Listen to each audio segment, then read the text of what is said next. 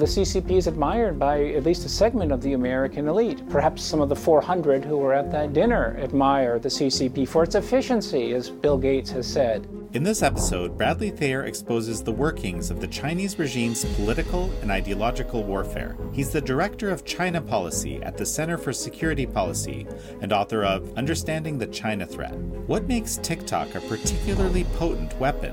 What you have done is just given the Communist Party of China access to you and the ability to influence you in elections, the ability to influence you in your political behavior and your beliefs, and how you see the rest of the world. And how should the U.S. approach the Chinese regime? If we recognize the nature of the threat and its tremendous vulnerabilities and exploit those vulnerabilities, we can defeat them just as we did the Soviet Union. This is American Thought Leaders, and I'm Jan Jekielek. Dr. Bradley Thayer, such a pleasure to have you on American Thought Leaders. It's my pleasure to join you. Over the last few years, we've been exposed to a lot of very, very good information. I'm talking about the American public, yet I'm not convinced that we're behaving as a society. And when I say that, I'm talking about the West, not just the US. We're not really behaving in a way that would suggest that there's a serious threat. And I let's start there. What do you think about that? We're not. I agree with you. Uh, we're not treating the Chinese Communist Party as the enemy that they are uh, of uh, Western civilization, of uh, governments around the world, and of, uh, of uh, people also within China and around the world. We're not treating, though, them as the enemy, but instead attempting to sustain the engagement school, attempting to ensure that by trade with them, by investment uh, in the Chinese Communist Party, by making them stronger and allowing them to remain uh, in power, uh, that we'll be able to change their behavior and they'll become more benign rather than the tyrannical government uh, that they are. So it's a deep problem. It has penetrated the Pentagon, the intelligence community, every facet of uh, the US government, of uh, Congress, of our media of universities, business communities, of course, uh, Wall Street, Silicon Valley. Uh, it's a profound problem and it must change. The survival of the United States depends on recognizing that the CCP is the enemy of the United States uh, and of American values, of American principles, and it must be seen as such. I really appreciate how, how you took made the point of distinguishing between the Chinese Communist Party and the Chinese people. Um, perhaps one of the most powerful pieces of propaganda, and there are a great many powerful pieces of the propaganda that the CCP employs, is to conflate itself with the Chinese people. It always says you're going to hurt the feelings of the Chinese people if you do X or Y, mm-hmm. you know, and so forth. And I, I mean, and that I think we've internalized to some extent. Certainly, the Chinese people have internalized. Um, and you talk about in your book how you know the Chinese people aren't necessarily going to go along with the CCP what portion of the population, do you have a sense of this, it is actually clearly can delineate itself against the CCP? Well, the party says it has about 96 million members, and let's assume that that's true, and let's assume that a big chunk of those 96 million are there just because they have to be for reasons of career. Uh, so perhaps half of uh, those individuals are, are diehards.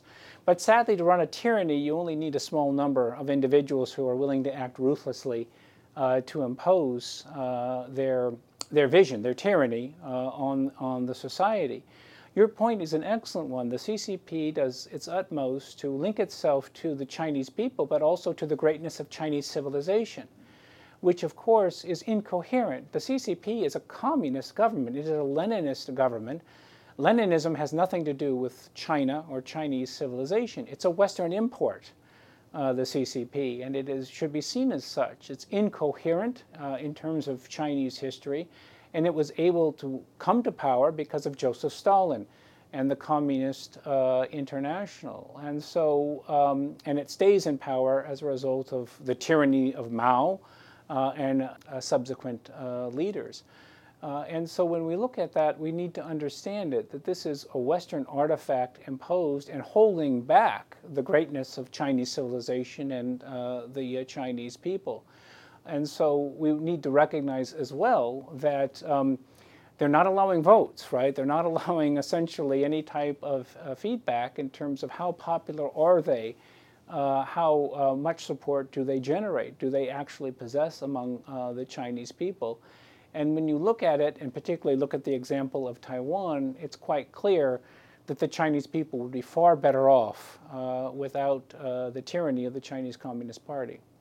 Well, so let me let me put it this way: looking at the last three or four years in this country, and frankly in the West, right? I've been alerted, or I guess I understand at the deeper level the power of propaganda. I didn't grasp, I didn't grasp it, and you know, of course, in these communist societies, especially communist China, the level of um, propaganda indoctrin- deliberate indoctrination is incredibly high, and some people are susceptible to that. How prominent do you think in Chinese people's minds, based on what you know? And I know, for example, your co-author has you know deep insight into mm. into the Chinese Indeed, population, yes. right? How many people are actually free in some way of that ideology, right? Really? the CCP is well aware of the importance, as you identified, uh, of ideology of indoctrination. Uh, but it also is, uh, it has to be forced upon the Chinese people because it is incoherent, uh, really, in the Chinese uh, circumstance, in the Chinese uh, condition. I think it's also, too, the tools that they use. One of our interviewees said that, in essence, um, the uh, high technology, the fact that it is a surveillance superpower, uh, the CCP has incredible tools uh, to surveil you, means that it was high technology that saved the CCP's behind, right? In essence, he put it in more colorful terms, but that's the essence of it.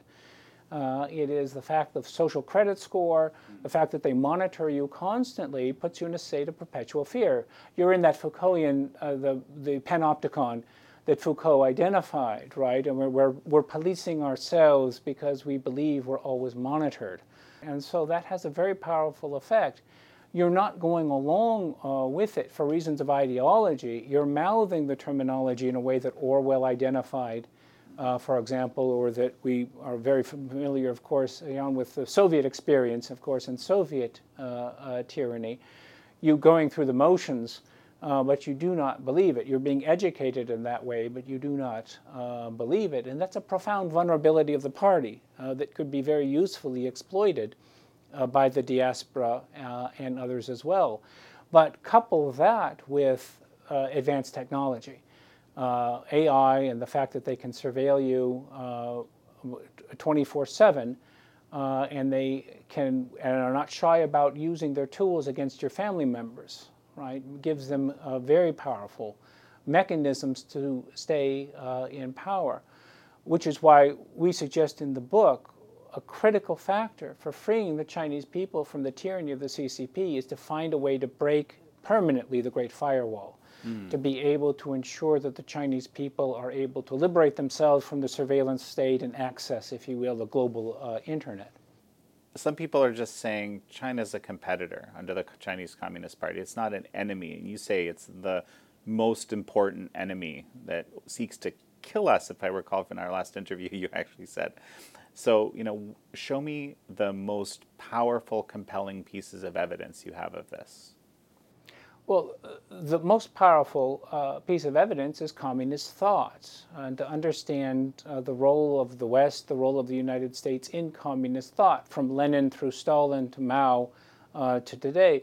Xi Jinping is a communist, and he takes that ideology very seriously. This is a ruler who takes ideas, communist ideas in particular, uh, very seriously, and he sees the world, as we document in the book, through that lens. Uh, which has shaped him from the time he was a young man, both profiting as also suffering uh, from uh, Mao's uh, tyranny uh, until today.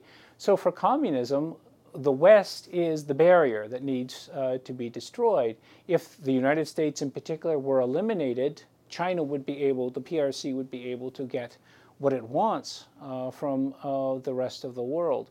So if you understand communist thought, I think that's very important. Related to that is what he says, right? If you look at essentially what is coming out of Xi Jinping's mouth, the declaration of people's war in 2019 against the United States, asking the Chinese people to steel themselves for a period of war, a period of great suffering against the United States. Difficult times are coming, which has only been reinforced uh, since then. And then that would be fine if China were weak, right? Uh, lots of folks might hate the United States, but if they don't have the power, uh, that's a separate issue. China has the power because it has grown from 1990, about 1.6 percent of world gross domestic product, to say pre COVID, about 19% of world gross domestic product. So we've seen that wealth translate into military power, diplomatic might, Belt and Road Initiative, uh, increasing technology, space exploration, uh, ideological warfare, and political warfare employed very effectively against the West and other states uh, in international politics. So here's a group that is telling you they want to kill you, you're the barrier, uh, they're going to supplant you, undermine you, and replace you. And then the leader himself uh, is saying that time and uh, time again, and they have the might, uh, the muscle, to begin to be able to do that if the United States does not respond. You just reminded me of a recent piece that you published in the Epoch Times uh, talking about TikTok, and you uh, you say TikTok in a way plays the role that these so- Soviets, the workers' groups, did in Tsarist Russia, that were actually used by the Bolsheviks then to essentially as the sort of centers of thuggery to enact the revolution, right? So, so that that's fascinating. Tell me about that. Well, sure. Uh, the Chinese Communist Party is a student of communist thought and of communist history, and Soviets play a very important role in communist history. A Soviet was created by the Tsar in the wake of the 1905 revolution, and a Soviet was a workingmen's council. We can think of them as a union, uh, where there's an economic role, there's also a role in civil society, and there's a political role. The Tsar welcomed them, he saw them as a sign of progress. Now, the Soviets were getting, in essence, uh, the Russians were getting uh, unions, uh, and that was a sign of becoming increasingly Western, increasingly modern. The Bolsheviks recognized, as well as other communist groups and socialist groups, that those could be, that was a gift uh, they could be radicalized and turned against the czar's uh, government. And in fact, they were very quickly radicalized and turned against the czars and played a key role in the October uh, 1917 revolution. So, what is a Soviet in this sense? What it is, it's something that you welcome and you see it as a, a sign of progress and even innocuous, like TikTok, right? It's welcomed. 75 million Americans at least uh, have downloaded it, and it's seen as something which is innocuous. But of course, it's there to undermine you. Uh, it's a tool to be used uh, against you by uh, the CCP. And so, what I suggest in the piece that we need to see it as such, right? What you have done is just given the Communist Party of China access to you and the ability to influence you in elections, the ability to influence you in your political behavior, in your beliefs, and how you see the rest of the world but also uh, to recognize that we need to do that to the PRC. We need to do that to the Chinese Communist Party. We need to find either a technological, if you will, TikTok in reverse to do that against the CCP, or a social TikTok in reverse, like the, the Soviets were, something that they would welcome uh, and that would be seen as benign, that could, but that could be used to undermine them. Well, I mean, they're becoming, in a sense, uh, quite isolationist, right? More and more isolationist. Like, for example, right, we talk about decoupling, but uh, w- what I'm observing is the CCP under Xi Jinping is decoupling on its own terms, decoupling the things that are beneficial to it to decouple and not decoupling the things that are not. And I think they're perhaps because of this paranoia that you just talked about a little earlier, they're not really ready to take on any sort of Soviets as you describe them, right? In fact, they're expecting that because that's exactly what they would do. Indeed, right. Yeah. They are artful when it comes to uh, political warfare, but there are avenues into their society, into their uh, into their culture. Uh, there are avenues that the West provides in terms of technology or finance that do give us uh, the ability working with the diaspora, working with individuals uh, within Chinese society, or working with groups that rightfully tout the greatness of Chinese civilization in religious thought and philosophy and aesthetics and so many other areas. There are many avenues actually into uh, the society that might be usefully employed to show that The CCP is a Western artifact. It has nothing to do with Chinese history. It is an illegitimate government and should be seen as such. Well, except that we, and when I say we, I would say, you know, uh, the folks that govern this country, um, we need to actually believe that as opposed to perhaps, you know, admire the CCP or China under the CCP for its great efficiency or for its ability to, you know, tamp down on potentially problematic elements like those Muslims in Xinjiang. You know, who knows what they're really doing? You know, just I, of course I'm being incredibly glib, right? The reality is this is a you know creates a totalitarian reality where any my you know minority views doesn't matter how valid can be you know snuffed out, right? But there's there's a kind of a weird obsession that I'm observing in the world among Western th- thought with control, right? So I'm like I'm not so convinced that everything you describe, which speaks to my heart moments ago, is something that that even intellectually, a lot of people who are over there, for example, in the you know China American mm. embassy mm-hmm. in Beijing, mm. doling out you know whatever new technologies the U.S. government has developed daily, are are thinking. I don't think they're thinking that way. I don't think that they are uh, either, and it's a profound problem. We started the, the discussion with the observation that we don't see them as the enemy, that the, the U.S. government may say certain things and publish certain documents by the Pentagon uh, or certain commissions uh, that call attention to this, but the U.S. government's not acting that way. Uh, they're not, and neither is U.S. society, uh, treating them as, as, the enemy. So it gets to that fundamental problem. Well, why are we not seeing them as an enemy? And I think you're very usefully suggesting that it's because they're admired. Uh, the CCP is admired by at least a segment of the American elite. Perhaps some of the 400 who were at that dinner admire the CCP for its efficiency, as Bill Gates has said uh, and for uh, other issues. Uh, it's able to, it doesn't have union problems, I suppose, would be another reason why they, uh, the 400, look admiringly uh, upon it. So these individuals do not understand communism and they do not understand the nature uh, of the threat. And, and why, in one sense, why should they? Because they've never been challenged to. The government has never challenged them or forced them to act like Americans rather than acting uh, uh, like a, a CEO uh, who's trying to maximize return uh, to shareholders. And until we see that, in fact, they need to identify the enemy as such and act accordingly, uh, we're going to have that profound disconnect, which hurts us, it hobbles us, it fetters us in a way that we're not able to mobilize and direct ourselves uh, at a time of tremendous vulnerability that the CCP faces. So, reading your book, um, you offer a whole suite of, I think, very thoughtful uh, solutions, right? And a lot of them, though, to me, they seem like they would require that understanding before. Do, do, do you see what I'm saying? Yeah. When I read your book, I imagine, you know, you're, there's some portion of America you know, believes in fundamentally in American values, believes in the Constitution, believes that America, with all its myriad of problems today, is fundamentally good, right? And that it's a system that deserves to live on, and it's actually a beacon of hope in the world. It's the shining city on the hill, if I may, right?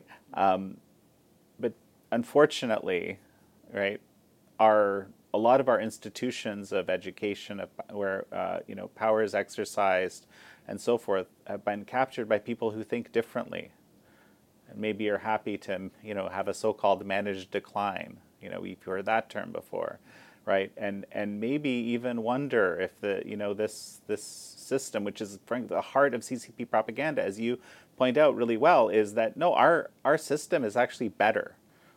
That we, we should rule frankly the world with our system right? Because it's so great. Absolutely yeah. Um, we can empirically we can contrast the number of allies the CCP has versus the number of allies the U.S. has. Right. I mean, the CCP's existence is defined by exploitation of people and the environment.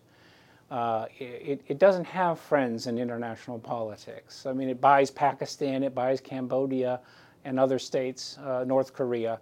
Uh, and Russia. Uh, but the United States has about 84 allies.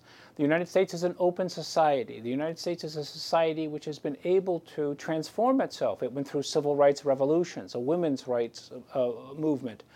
Uh, it has uh, remade itself uh, as a society which is uh, far more equitable, far more democratic, and far more in accord with universal political principles which resonate around the world, in contrast to the tyranny of the CCP. Nobody is trying to get into China. Everybody is trying to get into the United States, right? By the tens of millions, and it would be hundreds of millions uh, if they uh, could. People are trying to flee uh, communist China. Uh, they're, again, empirically, people vote with their feet, as Bertolt Brecht identified, right? Indeed, they do vote with their feet. Uh, and where are they going? The U.S. is a far better ally. Uh, it treats its allied, its partners and its allies in a far more equitable way than the ruthless, essentially, exploitation of uh, communist China. So let's look at that empirically and let's size it up, right? Uh, and we can see that the United States, objectively as well as subjectively, ideologically, uh, and in terms of universal values for men, for women, uh, right for the rights of um, uh, sexual minorities and so many other uh, uh groups are far better treated in the United States. It also yeah. Western civilization. It's the, the beauty. It, it is the art of Western civilization. It is the science. It is the approach, the scientific approach, and if you will, of intellectual thought that the United States is a part of, also, which has contributed to uh, its greatness, uh, and which um, serves in direct contrast to the society uh, that the uh, Chinese Communist Party created. It seems, you know, you're sharing this. I'm thinking, my goodness, this is so this is so obvious, right? But isn't this is the power of political warfare, right?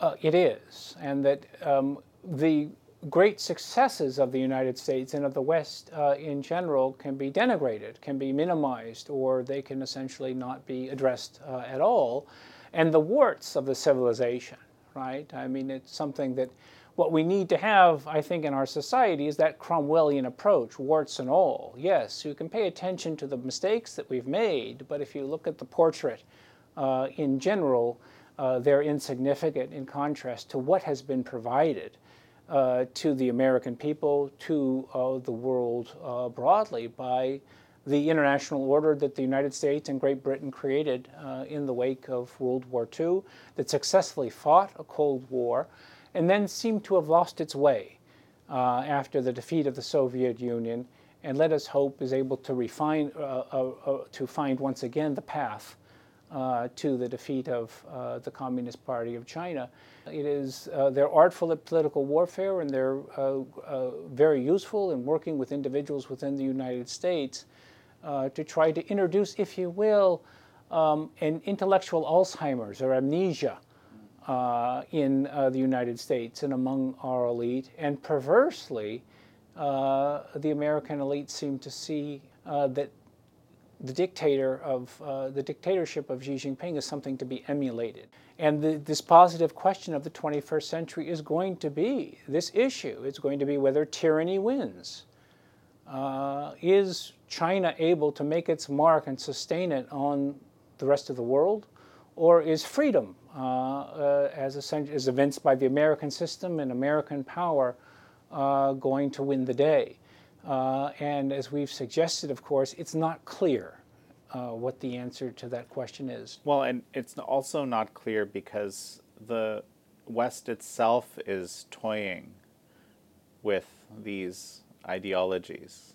In your book, you talk a lot about what uh, you know uh, Chinese Chinese under the communist Chinese Communist Party world order would look like, because we already can see what that would look like by how they operate. So tell me a little bit about that. Yeah. Well, we, we can see it, and it's defined by the self interest of the Chinese Communist Party. The world order that they're seeking to create, and that they are, while being a part of the Western order, they're also making their own uh, international institutions. And those are institutions, approaches which only favor and heavily favor, of course, uh, uh, the PRC's uh, interest, whether that's exploitation in Pakistan or whether that is the extraction of uh, oil, energy resources from Sudan and, uh, and um, essentially elsewhere. Uh, whether that is raw exploitation, buying in essence uh, political influence in the Solomon Islands uh, and in so many other places. Um, people who come to get to know the CCP don't like it. It was Guy Scott, a Zambian politician, who said in 2006 in an interview to The Guardian, uh, we've had bad people before. The whites are bad, we're bad. Uh, the Indians were worse, but the Chinese are worst of all in terms of the raw exploitation of Zambia. Uh, and uh, his encounter with the CCP was not a, a pleasant one. Now, to a degree, they offset that by buying right? They offset that by buying local elites uh, and rewarding uh, local elites. But people of goodwill, again, around the world can see this and can see that this is not a society uh, which uh, is in any way egalitarian, in any way is equitable. Yeah. you could look at the experience of Africans in, in, um, in the PRC and, and uh, their experiences and to see that it is not, uh, or uh, when essentially Chinese inter, uh, uh, entities traveled in Africa or, or working uh, in Africa, the experience is almost without exception an unhappy one. The party has a very strong hierarchy, a very clear hierarchy, uh, and people with darker complexion are far lower. Uh, down that hierarchy than what the party envisions. And again, that does not receive the attention that it should. Uh, likewise, in essentially issues of uh, women's rights. Uh, so we could go down, of course, very important uh, issues um, that affect people around the world, and we can see that the People's Republic of China is found wa- wanting in all of those categories. You know, one of the things that you highlight repeatedly, and this is somewhat rare actually, I think, in the literature around China and under the Chinese Communist Party that I've read is understanding the nature of communism, right? To understand the China threat, if you miss the nature of communism or somehow don't want to know or somehow assume, oh, they're like us, you know, that, that's a mistake. So explain that to me. Certainly. Uh, the Chinese Communist Party is a threat really for uh, three different levels of analysis or types of explanations. First, Xi Jinping is a threat, right? We can think about police investigating a car crash. They look at the driver. If the driver is okay, they look at the car. And if the car is okay, they look at the road conditions. Well, looking at the driver, Xi Jinping, we see great danger. Here's an individual who's paranoid and is leading the CCP in a very dangerous direction, which is going to have immediate negative consequences for the rest of the world Taiwan, Japan, US allies, partners around the world. Driver is a problem. Xi Jinping is a major problem. But secondly, the car. The car is the Chinese Communist Party. Uh, it is a Soviet knockoff. It's a danger, a threat to everything on the road pedestrians, dogs, cats, other cars, other vehicles uh, it is a very dangerous vehicle, and any driver of it is going to be hamstrung, is going to be hindered by the car uh, uh, he's uh, driving. That ideology of communism essentially is the essence uh, of uh, that automobile. It's caused car crashes everywhere it's been tried. Anybody who's gotten into it has wrecked. whether it was the Soviets or North Korea, who can go around the world, it's always failed. it's a disaster then, Jan, there's also the road conditions. Uh, and if the road condition is Interstate Iowa, uh, Interstate 80 in Iowa, it's flat, it's straight, uh, and it's quite easy to drive. Uh, that's one thing. But if you're dealing with hairpin curves in a, in a sleet, in whiteout conditions, or in fog, very different road conditions. Part of the problem that we faced is that young people, so many Americans, think that international politics is only driving on Interstate 80 in Iowa. Mm. It's only easy. And the car is a great car and drivers are quite good. They don't understand that, in fact, uh, road conditions can be dire uh, and will easily change uh, and will cause disasters. So, when we're looking at this issue, we can say there's profound trouble that we face, and that problem is only going to get worse. So we have major problems. Not understanding the car. Xi Jinping could die today. He could die tomorrow. But the car is still going to uh, determine a lot of the driver's uh, behavior and make the driver uh, really a very dangerous one.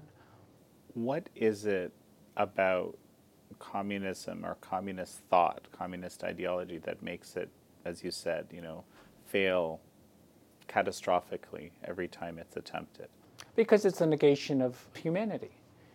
Uh, it's the negation of what people uh, seek. It's uh, an absolute control over uh, others, which people chafe uh, at that uh, type of system. So it's also dangerous because it seems appealing in terms of the way it was envisioned and in terms of many of its adherents. It seems to lead you to a better world. It also seems to be scientific, which seems to attract a lot of intellectuals. Uh, and um, the, uh, that you're on a path, you can study society and you can move uh, society in a certain direction. Uh, and yes, you're going to break eggs, uh, but you're going to get an omelet uh, at the end of the day. Of course, the omelet never shows up, but there are so many tens of millions, hundreds of millions of broken eggs, killed individuals in, in just the tremendous human rights abuses without parallel. So communism is uh, an anti-humanitarian uh, ideology. It suppresses human freedom. It does not permit a human freedom. Uh, and uh, because it is tyrannical uh, and negation of, of the human spirit, uh, of the human condition, it will fail wherever it is tried. It can last longer if it's subsidized. If Wall Street will invest in it, then it will last longer. Um, but if it is cut off, uh, then it will collapse uh, sooner. You know, as you're talking, I've been thinking a lot about the First Amendment. We've been having a lot of, you know, discussions uh, in America, again, in the West, about the value of free speech and so forth. But thinking about the First Amendment, right? Of course, you have speech, freedom of speech, freedom of assembly, freedom of religion, or freedom of conscience, and of course, freedom of the press, right? So the CCP, I can't help but thinking, right? The CCP is antithetical, or communism in general is antithetical to all of these things. It hates them. Yes. Not to mention the Second Amendment. Definitely hates that. It, it, it does indeed. It, it hates uh, any aspect of uh, liberty, any aspect of freedom, it seeks to destroy. Uh, it, does, it, it, seeks absolute control uh, and absolute tyranny over anyone operating uh, within that uh, system. And so um, despite its intellectual appeal uh, to so many, of course, over decades, many decades, looking at it and empirically examining it, it is the negation of every liberty that American holds deals and the political culture that we have formulated, uh, of course, uh, in the United States. Um, and it is undergoing a unique form of challenges. Communism is not something which exists only in China, it's also present in the US. And the U.S. is undergoing a tremendous ideological upheaval presently between political liberalism, traditional uh, ideology of uh, the United States, versus progressivism, which is a form of, of uh, communist thought. And so the struggle between the CCP and the United States takes place in an international realm, to be sure, but it also has a domestic uh, role to play as well, where uh, individuals who are sympathetic to communism operating within uh, the United States. They're free to have the political beliefs that they want and to express them, but they also recognize, as Lenin observed, that they're useful idiots, right? They're serving a, uh, an odious and tyrannical uh, power. Uh, that if it wins, uh, if Beijing is able to uh, set the rules, norms, principles, behavior of the 21st century, uh, those individuals again will rue the day, uh, of course. That'll be called comfort, but they'll recognize, of course, uh, their folly. Well, Dr. Thayer, uh, this has been a fascinating discussion for me. Uh, any final thoughts as we finish? Well, a final thought is that we're going to win. Despite the problems that we have, there's enough, if you will, strength in American society, the values that we possess, and the ideology that we hold. Jan, as we stress in the book, it is an ideological struggle. And our ideology is infinitely better, far superior to the ideology of the Chinese uh, Communist Party. And that serves to explain why we fight and why we should fight and why we will win. So we need to have the, that confidence to recognize that if we steel ourselves, if we recognize the nature of the threat and its tremendous vulnerabilities, uh, and exploit those vulnerabilities, we can defeat them just as we did the Soviet Union. Well, Dr. Bradley Thayer, it's such a pleasure to have had you on. Thank you. It was my pleasure. Thank you very much indeed. Thank you all for joining Dr. Bradley Thayer and me on this episode of American Thought Leaders. I'm your host, Jan Jekielek.